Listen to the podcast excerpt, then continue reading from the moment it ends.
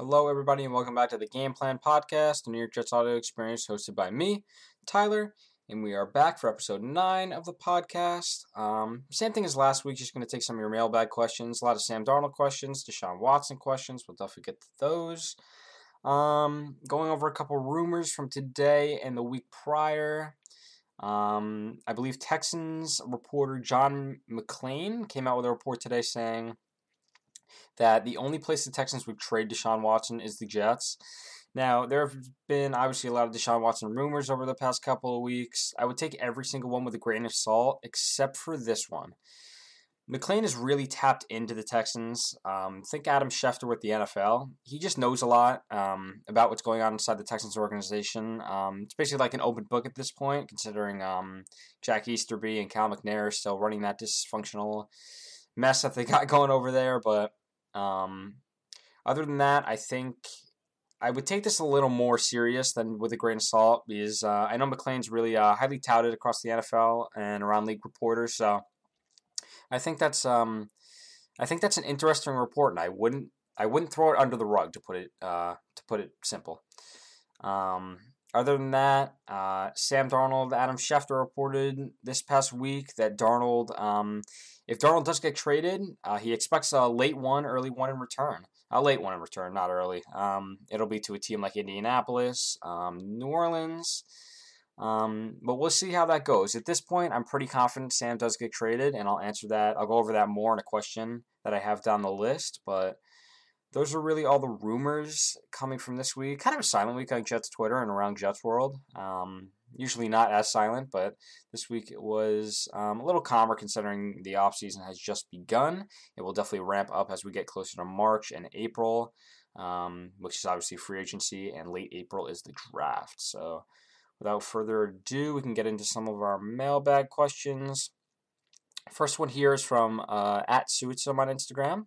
And then, by the way, I um, put up a questionnaire on Instagram every Tuesday around um, for you to ask questions for this podcast. So I really um, appreciate if you just uh, contribute to that um, little poll I have up on my Instagram story every Tuesday. Uh, really helps me out picking questions. I have a I do have a pretty high variety to pick from, but I would just like more. I want your guys' opinions and I respect them. Um, so this one's from at Suitsum. Uh, what happens to Darnold? Um, I'm guessing you're just talking about trade wise. Um, a quick answer here. I'll just provide a location because I think at this point, if it's not obvious that he's going to get traded, um, I just think it's obvious. I think um, I think he's gone. Um, but nevertheless, I'll provide a location. My most likely location for Darnold is the Indianapolis Colts.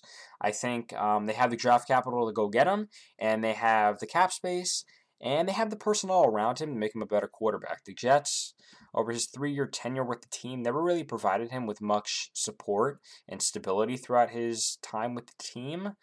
Um, and I think going to a team like the Indianapolis Colts with Jonathan Taylor running back, Michael Pittman now wide receiver, who Sam played with at USC, um, will definitely help him in the long run. Hope, hopefully, um, hopefully we could see him succeed with another team other than the Jets, honestly, because that's not a guy that you want to see go down and fail. You want to see him strive above adversity and really um, try to find some greatness within the NFL. And I think the Colts are a good team to revive his career. Um, next question here is from at Dylan10M. Do you think the Jets can trade for Deshaun Watson without forfeiting the number two overall pick? Uh, no, I don't. I think they will have to give up the number two overall pick, the number 23 overall pick in this year's draft, and at least next year's first round pick. Um, I know the Jets have four first round picks in the next two years, so if they can get left with a first round pick next year, that'll be great. Um, if it only takes three first round picks, and obviously probably some more to get them, that'll be great. And uh, it's rumored that he'll probably the the starting price for the Texans is three first round picks. So we'll see how that we'll see how that really turns out because as the situation gets more toxic, I think the price goes down. And I think the Texans are going to have to get rid of Watson eventually because his distrust with the organization has reached at this point an all-time high. So we'll see how that situation plays out, but I think the Jets are a really good suitor for him and if it only takes three first round picks and some more to give it up, to get him, give it up then because that'll be a that'll really help the organization in the long run. And his contract isn't a killer, so we'll see how that plays out. Third question here is from at Brian uh, Delaporta. What do you think needs to be done to increase offensive productivity? Um, more protection for the quarterback. Whoever's under center this uh, this September, Sam Darnold, Zach Wilson, Justin Fields, or Deshaun Watson, I guess, uh, or a veteran or someone else that we have no idea about.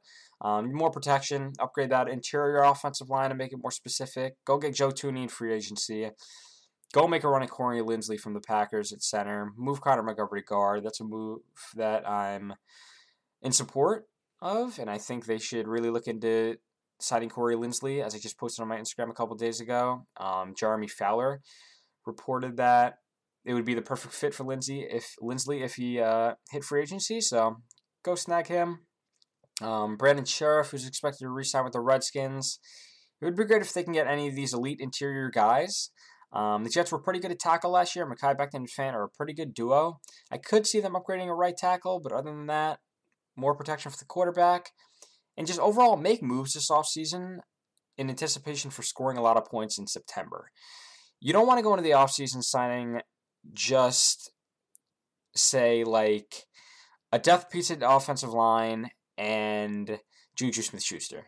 Like, that's not to really improve the offense all that much. You want to go out there, really make a splash on that offensive line and try to go out there and really be aggressive in the wide receiver market. There are going to be some really talented wide receivers heading free agency this year, and if the Jets don't at least get one of those elite talents, it's going to be it's going to be a massive disappointment for a lot of the fans that wanted them to really go get that Allen Robinson, that Curtis Samuel, that Kenny Golladay out there, you know?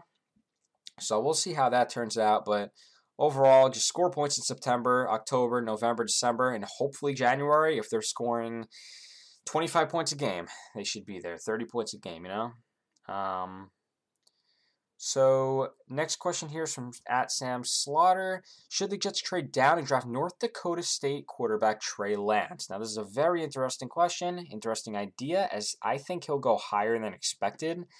A lot of people aren't that familiar with Lance, nor am I. I haven't watched that much tape on him. I just know that he's an athletic freak, big arm, played in North North Dakota State, so that's going to go a little unnoticed. Um, his talent at that, but I think come draft night, he's going to be flying up boards.